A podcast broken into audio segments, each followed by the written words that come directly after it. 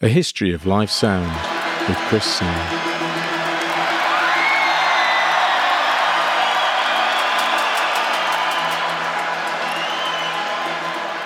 Not many people get to go by one name, but in Manchester there is only one Bruce in the music business.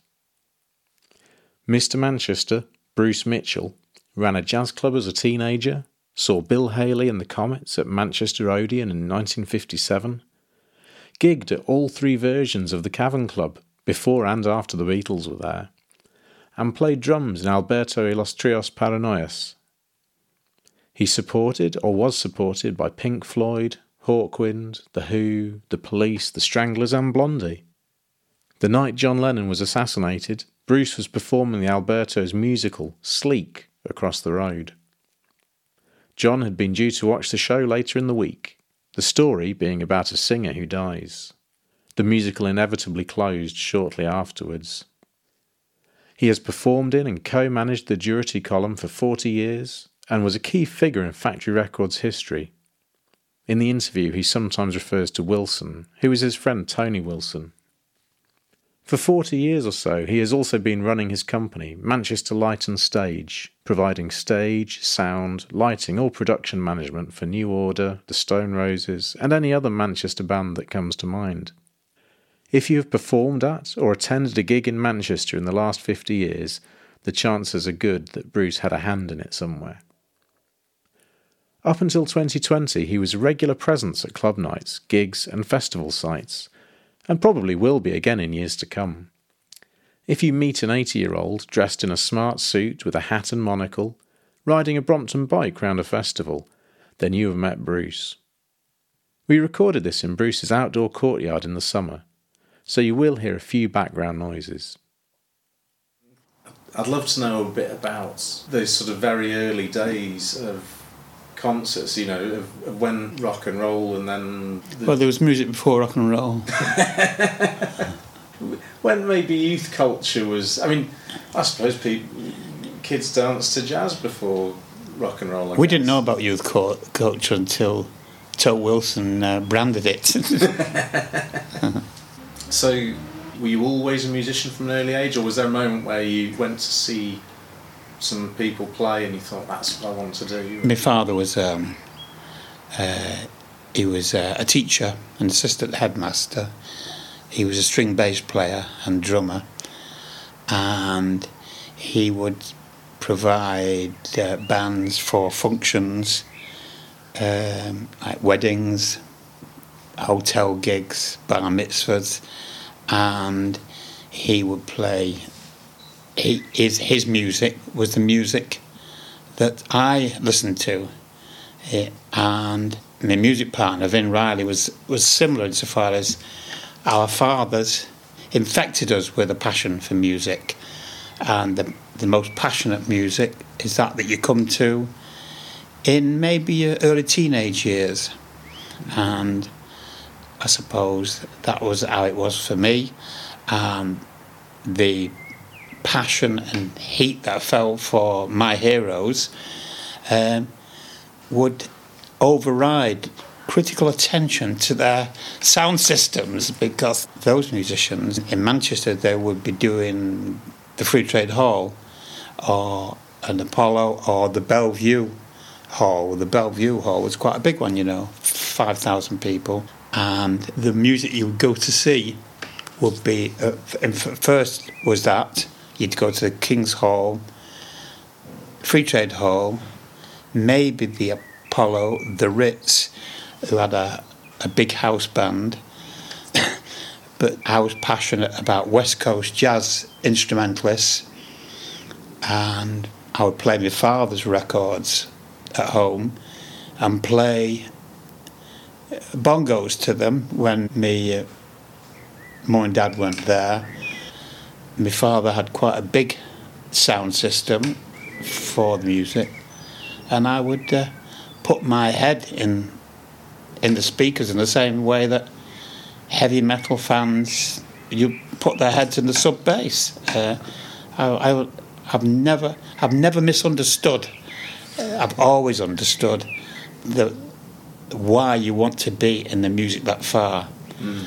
And of course, if you're if you're in a band, uh, and being a drummer is the was was the easiest entry point. Being inside the music, that's being in it somewhere, is the thing that feeds you and drives you along. If you saw like Louis Armstrong or Duke Ellington or any of those artists at the in Bellevue in the big hall, it would be a house system, mm. and the show that those guys used to deliver they could deliver it possibly with megaphones, and it would be the fine. It was, it was, especially with Louis Armstrong, it was a very finely tuned, almost a cabaret show, but with musicians that were the heroes. Mm. So that uh, they transcended the limitations oh, oh, yeah, of, yeah. The, of the concert hall. Oh, oh, yes, I would say that's a good uh, that's a, a good version of it, and I didn't realise how it worked with an audience until I saw a Ravi Shankar gig at the Free Trade Hall, and there was no amplification whatsoever, and an audience. That's when I realised that an audience would go right down to it. They would pause breathing uh, to listen and follow the lines of a, a, musician like that. It was almost like magnetic. It had a magnetic draw on your ears. That was me. That was my theory. and occasionally I would buy bootlegs of some of my favourite musicians. Like my first bootleg was Gerry Mulligan's quartet at the Free Trade Hall, maybe like 56. And maybe in 56 I also uh, saw Bill, Bill Haley at the Odeon doing the uh, use in the house system. And I just remember that, that gig as being a very loud gig, but it was only as loud as the house system. And it was a wow gig, uh, an, an audience that made the balcony move up and down. So that's the way I think uh, audiences go to music very often. Uh, later on, m- you know, many years down the line, there is a lot of criticism about a bad sounding gig, mm. but it's, it's, not always objective. The thing is, when you're really keen, it's hard to be disappointed in going to see your favourite artist or your favourite band on the stage, you're just thrilled to be there. Yeah. You know, uh, in my case, sometimes it was enough just to be under the same roof as, as those as the, as the musicians. Yeah. And I've never lost that um, feeling about the way people go and see live music. And when sound is very good in a room, it's very often a surprise. uh, I'm just thinking of because I, have been involved in most gigs in difficult rooms. Manchester Cathedral is uh, possibly one of the worst, but mm. go and see a gig there where they've got the proper idea, usually, to put a lot of little boxes around rather than have any big bottom end bass rolling about.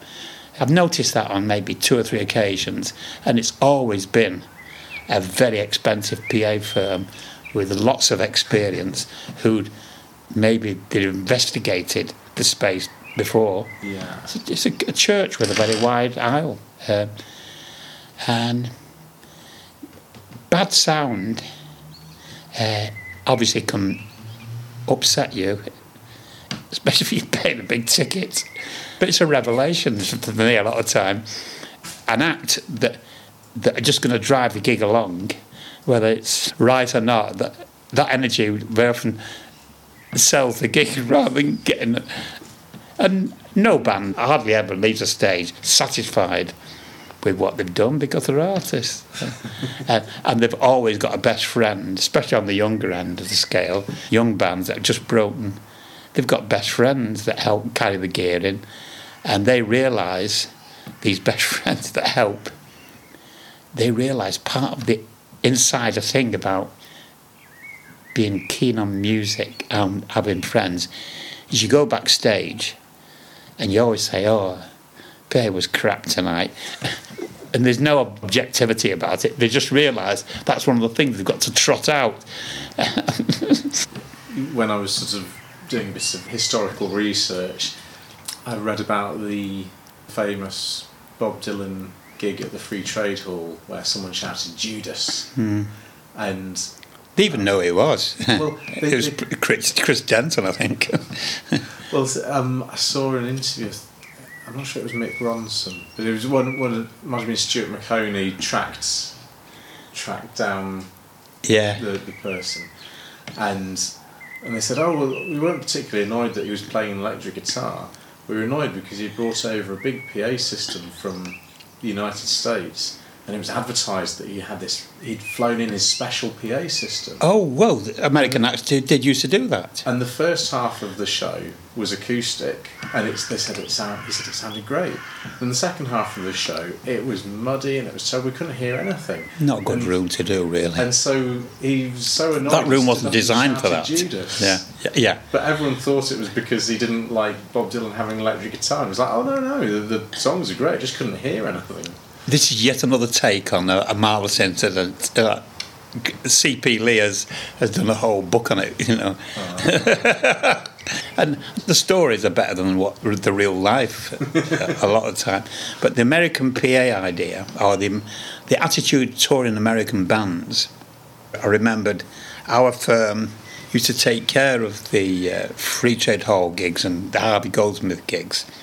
There was one particular gig, I think it was the Warner Brothers Music Show, where for two or three days they had a bill of Doobie Brothers were top of the bill on one of them, Little Feat was a support, and when that team arrived to do the gig, it was all, all American, hmm. but they didn't use an American PA. They brought over a very nice American monitor system and their own desk, which that was a habit to, to deal with when you had the budget to do it. And they would they'd use a European or an English front of house PA, and the Americans nearly always chose the best PA firms operating in England. They usually were based in London, and the the guy that was running the thing for the Doobies was this enormous Texan called Chuck, and he was like I don't know six foot five or six foot six, and he was fine. Uh, and he gets he gets his setup for the sound check, and the old owner of the English PA firm was was sat there uh, while they're doing the sound, starting the sound checks, and Big Chuck and being sort of almost bombastic American, he's saying to the the owner of the English PA firm, "Hey, Chris, this it sounds so good. I don't think I need the front of house stuff." and the English PA boss said, "Really?" Oh, that'd be dope. Can I rip it out and get it over to London? and all of a sudden, Chuck, Chuck got frightened that it was somebody taking him at his word. He, just, he wanted to just big up his monitor system. and he was getting this reaction oh, wait a minute, maybe I've gone too far. And it was uh, Step back. no, and, and the uh, the guy that had been doing it for a long time, doing doing the front of house, he was fine either way.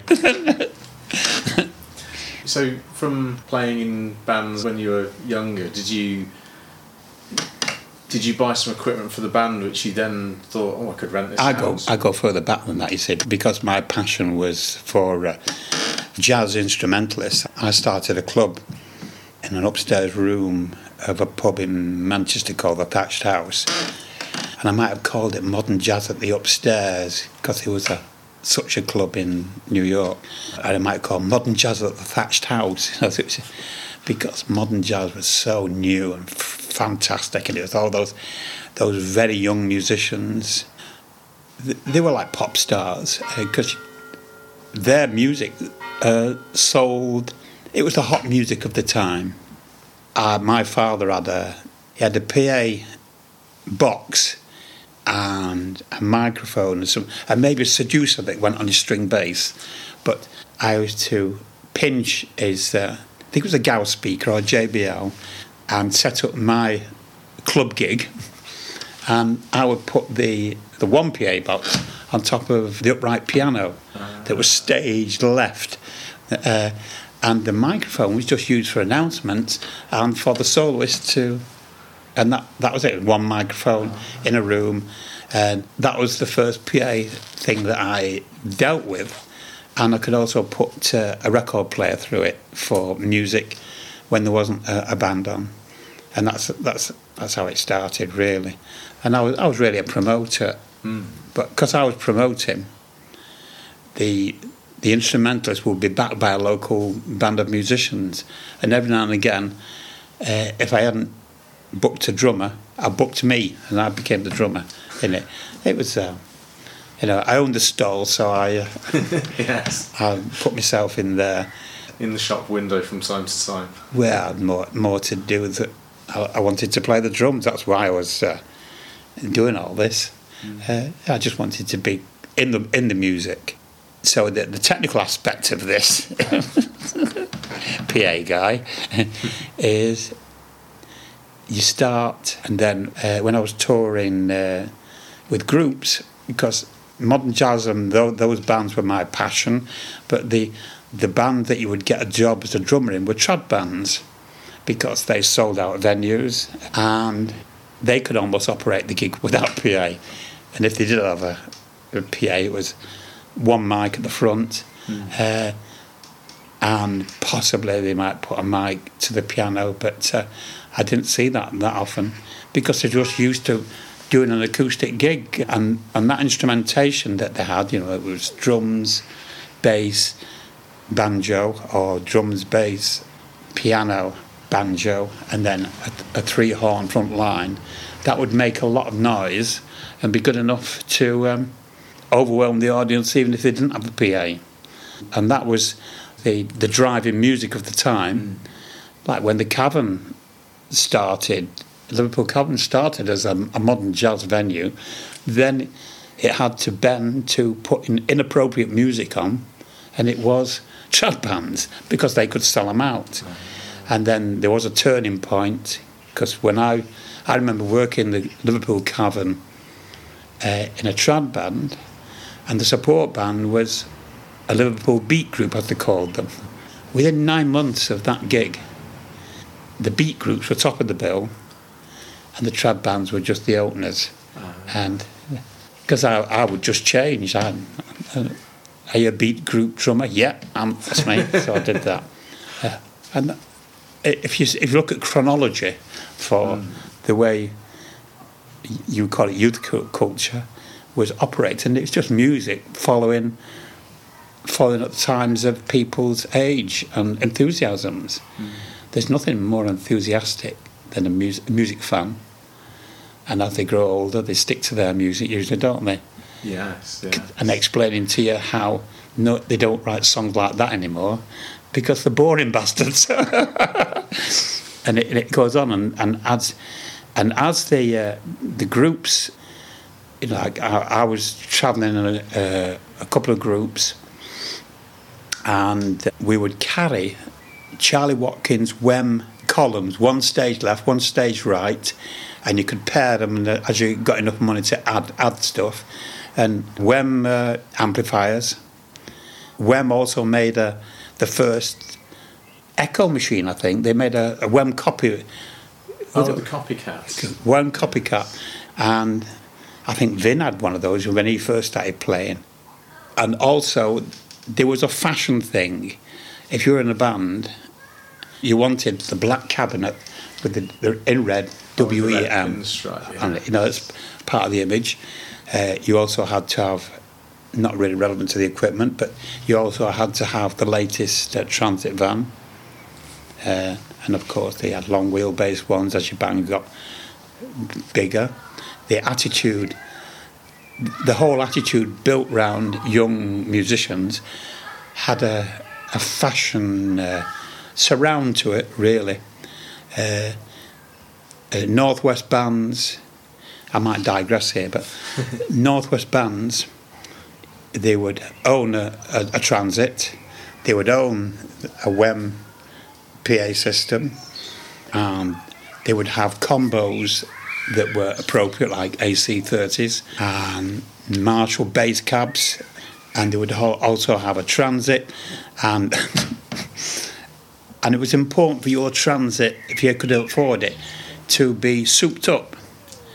So because there was a regular race up and down the M1. Uh, and Post gig race.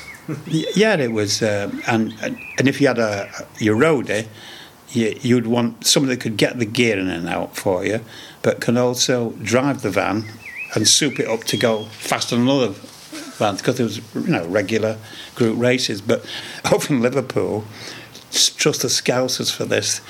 Uh, after gigs round the northwest, they nearly all used to s- drive over to Formby Beach or Southport, get a fire going at like one in the morning, and they would get microphone stands like these in front of me now, and they would thwack each other's vans to and the, the, the van that ended up with the most dents in it over over the months and over the succeeding period, it, they looked like warrior stains, uh, warrior damage.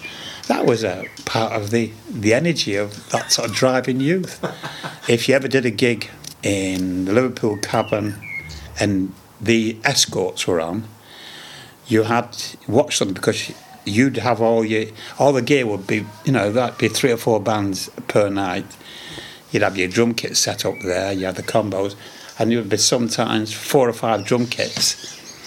this crackpot called Paul, who was the drummer in the Escorts, would come in uh, when there's nobody around and piss all over the kits that weren't his. and, it, and it was all part of the uh, this whole thing, which has got nothing to do with music. It's got it's got a lot to do with the um, Attitude. the attitude. I'm trying to think of a this is a better word, than maybe the attitude. Uh, and it was it'd be saluted. Uh, and then the, the equipment was always a moving feast, as it were. Your guitar players would be uprating their instrumentation, you know, for first of all they want to get the sound right, and sometimes the sound right to them is what they'd seen better known musicians using. Uh, and I was just thinking about talking about those WEM PA speakers. I was in uh, the Victor Brox Blues Trains, and they, we were touring act, and we had an orange PA system, and it was it was clad in orange. They're Still running now, aren't they? Yeah, oh yes. Yeah.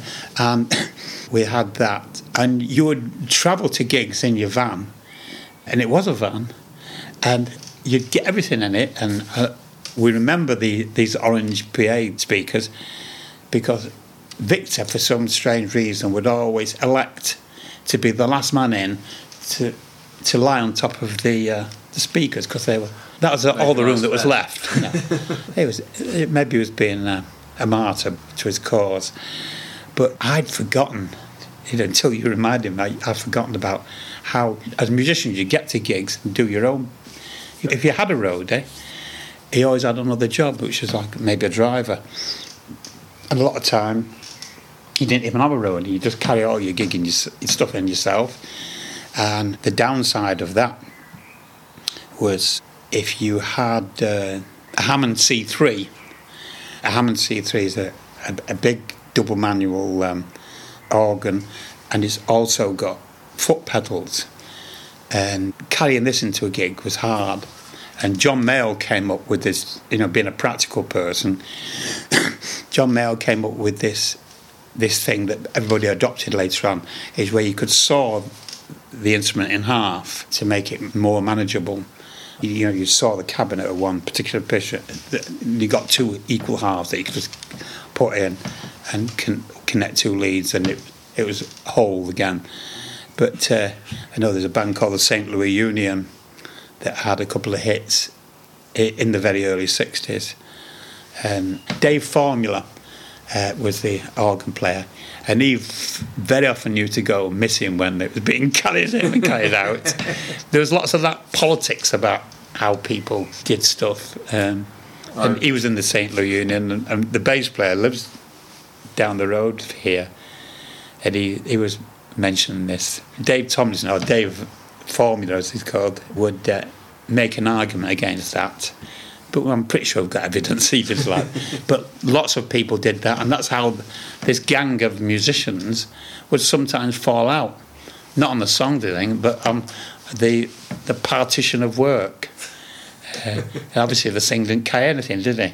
Of course not. No, you see, you, you've been brought up in a, a time where you had one particular job to do, and that's to get the sound right. Well, the other one was that the drum would have a few drinks during the evening, and then he didn't need to go to the toilet just whilst all the drums were being carried out of the venue. Right. Because the drums were always the, the although they The last thing the bul- out. They weren't the bulkiest thing, but there was lots of there was Lot- lots of cases. Yeah, if you if you had if you had what they call the show kit, Yeah, there's lots of boxes. kits. No trap kit here. Yeah, Yeah, it'd always be like, oh, the, the drummer's disappeared. Oh, yeah, he, uh, he had to go to the toilet. Oh, his, his girlfriend's, his mum's come to see yeah. I the show. I know. Yeah. so you can see that this would create tensions that could break the break up the camaraderie of a, a, a band, because the, the first. The first glue in, in a lot of the groups was their camaraderie, and uh, you've got to remember uh, in, in very early 60s, there was lots of groups that were formed of pals in engineering works. And they would be working the same thing. One might play a bit of guitar. So they would put a band together. And because they all had proper wages, they would buy the best equipment, the best vans, and they would rehearse songs uh, at night. And they would buy great suits, usually in the style being displayed by Merseybeat bands, and they were driven by the fact they just wanted to be up there doing it. And obviously, they weren't making money, but it was their hobby. So you had, you had such a lot of bands that rolled about the, the country. One person told me that because every band had their own PA system, Yeah. there'd all, at larger gigs, there'd be a rivalry between the PA systems that they own. So the Who would turn up and they'd put their PA system on the stage, and then behind it, Pink Floyd or whoever the next band was would line up their PA system. When the Who had finished, they'd take their gear off, and then Pink Floyd go, "Now you're going to hear our complete show with our complete gear." Well, we-" and, and I know some of these people, but it was often in the history of it. Hmm. Quite a lot of musicians blamed Pete Townshend because Pete Townshend had a real sense of wanting to give stuff to the audience. He wanted to give them value added. And the Who the first first one to start carrying a PA system around because he wanted to get the sound as close to the records in the live gigs. And so he was buying PA, employing people to run it. And there was one character, I think his name was uh, John Wolff, who uh, Townshend outsourced the job to. And this, I think it was John Wolff, and he would put up good boxes and good stuff. And the Pink Floyd stuff at the time wasn't that sort of sonic quality because they could get away with what they were doing in the early days. that they could get away with uh, creating this massive sound.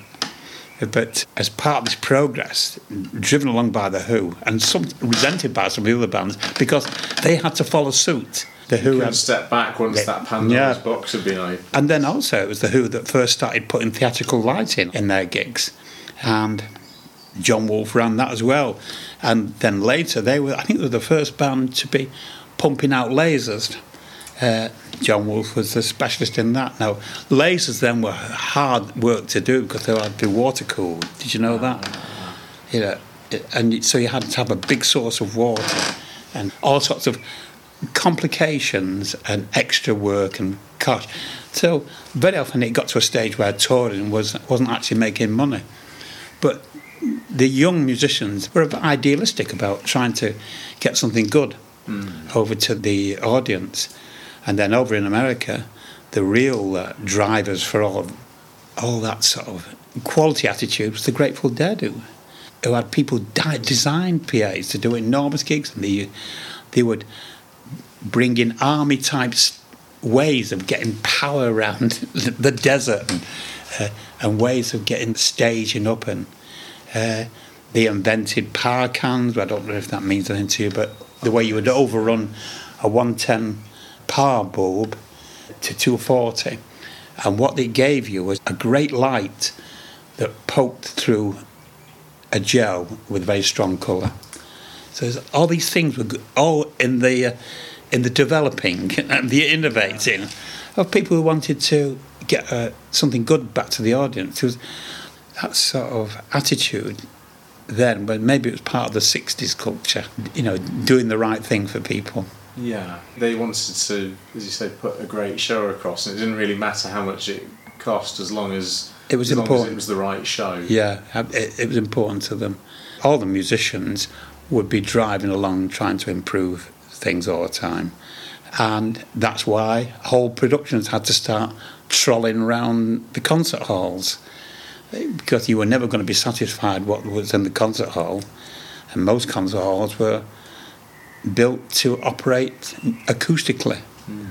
So the, the musicians took over and it slipped to extremes because they would carry in PAs that were quite unsuitable for the space, and and, and, and sometimes there was hardly any room left for the punters. so in the early shows, well, in terms of lighting, was it very much sort of four Fresnel lights at the stage, and, and, and it was a stationary lighting show. Yeah, you'd have uh, the types of Mole-Richardson wind-up stands that you would you'll see on film sets, or used to see on film sets. Just a robust tripod that winds up to four meters, and you would put Fresnels and profiles on those. And the first time I saw it being done in a gig was a a Who show in Birmingham that wasn't part of a tour. It was just a warm up for them going to do uh, a, a, tour in America. But they they were they were lighting and stage left and stage right. They had maybe a couple of genius stands or something that became the genius stand, and then most of the lights that you saw were on the back bar, and or they were on stands, and they were all pointing at the drum kit. So if you use profile lights, to, to light across a drum kit because of the nature of the sculpture. It's uh, very evocative. So your show starts in a blackout, and then the lights start going up on the drum kit at the back. So you knew at that time that Keith Moon was going to be coming on. And that was the first time I saw it being operating on the gig circuit. And also on that gig, to give you an idea of what Townshend was like, our band was on another stage. You know, like you've got big stage down there. Halfway down, there was a, a stage for a support act, and it was us. And our PA hadn't shown up. So I'd seen Townshend come in to the back, and I went to find him in the dressing room. Said, We're really stuck here. Our PA's not arrived. Uh, would, could you be able to help out? And he said, Oh, uh, that's John Wolff, really. you know, you could see he feared the production boss. and he said, I'll, I'll, see what I can do. And they brought us their monitor system, which was more than enough oh, wow. to do our gig. Uh, you know, it's sort of a generous attitude towards, mm. uh, you know, I suppose I'm putting that up as an illustration of the attitude that would exist then. Yeah. It was a lot of flower power and. Uh, Jay Taylor from. I know, I know Jay. he told me about playing with Goldblade. Oh right, I know Goldblade. Yeah. And they were supporting the Offspring. It was the height of their fame. They were number one in something like thirty countries simultaneously with their yeah. biggest hit song. And they were supporting them on the stage. And Jay said it was it was amazing. They the, the drummer came out and he said, "Oh look, it's quite warm on stage. Here, have my fan. Let me move my drum kit out of the way for you. Here's a rug." And the guys were like, "Look, here's the mixing desk. You can use anything you like. Do you want to use this expensive compressor and this nice reverb? It's all yours. You you do what you want." because they were from the punk scene where everything was very sort of shared. Yeah, of course. And the philosophy was clear. Collegiate. Yeah. And Jay said, arguably for that summer they were the biggest band in the world, and if they could do that, then he wasn't going to take any shit from some support bands yeah. on at seven o'clock. yeah. Going, I don't want to share my drum kit with you. Uh, oh yeah. So he well, was. He was like, that. If the Offspring can do it, then you can do it. Yeah, that's a piece of politics and that's going on all the time. Like Durutti Column, we were supporting I think with the opening show for New Order at Irvine Meadows, 20,000, I think, and production, London production boss for them at that time was this guy who said, I've just seen the schedule. We're going to have trouble swapping kits over. Would you use Steve's kit? I said, fine. He said, go and ask Steve to see what he said. And and and, and I, I knew him, and uh, I said, they want me to use your kit. He said, don't use my snare. but sometimes musicians can be very, very precious about their instrument. Like mm. with Durutti Column and the setup for Vin's things, once it was set, I wouldn't allow any of that to move because the slight thing could have set the echo. You know, there's all sorts of reasons why it was going to cause more trouble it's worth. So if we were built up, we could select our space. But uh, there is a lot of generosity with with the musicians, but. When they get out on tour, they turn into something else. And Mark Smith being the worst.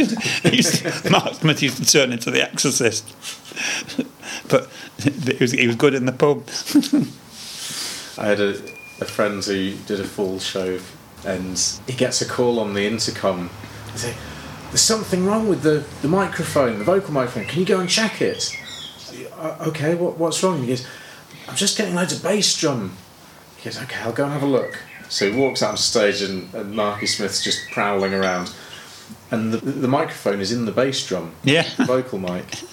So he goes, oh, well, that's that must have fallen in there. So he, he takes it out and puts it on the stand. And Marky Smith comes over to him and just taps him on the shoulder and points at him and just goes off. and and takes the mic out of the stand again and just puts it back in the bass drum. And it's like, that's where he wants the mic to be. Yeah, that's where. Oh yeah, yeah. well, uh, uh, Rob Gretton, who was Joy Division or New Orders manager, he would always travel with the band and, and on very big shows he'd be so bored hanging about because they, their sound checks used to be the drum sound check Steve goes back down the bass sound check so there's four sound check before they even get to the whole band and they're going up and down. That was the way it was done. And their PA guy was somebody called Oz. Did you ever meet Ozzy? I didn't know, Oz, Oz, Oz, Oz PA and Ed would run it. And Oz was a great personality, and would be very conscious about you know getting the sound right, uh, and it'd be worth If he, if he had his back to Rob, operate doing the uh, the outboards, Rob would always watch and see what had been EQ'd on the board, and Rob would wait for his moment, and then he would alter the EQs on one channel. Uh, and then, then walk, and Ozzy wouldn't realise that until he pushed them all up for the, and and Rob did it was doing it all I even saw him doing it. Uh, and Oz didn't know. And then later on he found out. But uh, that sort of mischief used to go on. And what it seems to me is it's getting further and further away from getting the music out right you've got all this other set of agendas going on that you could do without really when when I started doing PA systems in early 2000s, it was still analog mixing desks. You shared all of the equipment. Yeah. It was very much a, a group effort to make a show, and, and it seems these days everyone will turn up with their own personal mixing desk. Yeah. It's become a little insular and and in some ways the, the, bit of the camaraderie between the the crew has been lost because everyone's just fighting their own little corner. Yeah. Their own equipment. Yeah, you, you'll see that on big shows, uh, especially with an established act that going around the world, and somebody's what responsible for one part of the stage. Everybody's trying to do the, the best they can, but very often they're not relating to the, next thing. But it just proves the way the industry has grown at such a pace now you're talking about starting year 2000, like 20 years ago. You know, you forget the way it's changed and um, the attitude of people. And I saw it in quite early because my partner was a producer called Martin Hannett and he was a bass player and, and we were fans of music and we were in a, a, a like a an association agency together with other musicians all trying to uh, increase our booking rate and at one gig, that might have been my gig, Martin walked out because I wouldn't let him put his bass through the PA because there was only one channel and I wanted that for the singer. you know, Martin was extreme like that. And he was, uh, And that, that passion for one aspect of the musical process. And you have all that detailed passion for things in every type of modern music. And then when you start reading about maybe orchestral musicians or musicians that play strings, look at the detail that they apply to a performance of a particular piece of Bartok or Bach that you know, uh, and they will be obsessive to almost a lunatic level about how a thing is played. So that uh, obsessiveness is, is mixed in with all sorts of talents mm. creating music. So obviously, if you've got a band of six musicians on the stage, it's bound to go wrong. Each with an opinion. Yeah, and one of the most impressive guys, it really st- stuck with me. Um, quite a few years ago, I think Fleetwood Mac were doing Maine Road. And after the gig, we went out somewhere, and I was with the monitor engineer, who I later on found was thought to be the hottest monitor engineer in the world. And I'm sat with him, he's, he's from Wakefield. He's got this thick Yorkshire accent. And I'd found out he was so important, this guy, that when a band were making their forward one year plan, the, one of the first people that the manager had to ring was this monitor engineer because he was always booked and he would be booked for a year and, that, and that's, that's why I was with Fleetwood Mac and this because he knew him from previous gigs. And I'd noticed at this show that the singer, Stevie Nicks, had what they call a Hill M4 box as a monitor. Have you, you know, you know, a really big square box used for out front, and there was a lot of ticket payers in the, the first pit there that couldn't see her because her monitor was one of these and it was here. Wow. And he said, oh, Well, I put that there. Normally, I can get it suspended from the front, the front truss, so it's right above her head.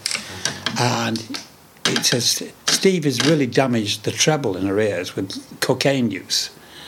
But you could see he was very sympathetic and displaying empathy to getting something right for her. And and his modus operandi was he, his social skills were such he actually loved the musicians he loved their music and very often knew more about their music than the musicians did. Mm. And when they were doing sound checks, his quality, his white glove quality was such. He would take care of each of their needs on the stage. And they knew that he was going to get the best possible result. They, they knew it because of the way he related to them they, they and the way him. and the way he came up with solutions.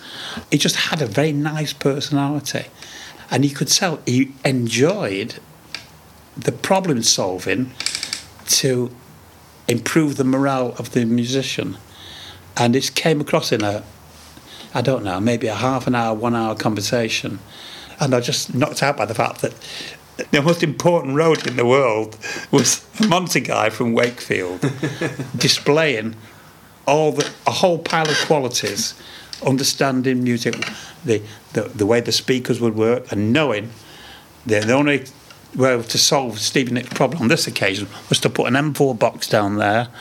And no matter that there's like 200 punters not going to see Stevie Nicks when she was at the microphone.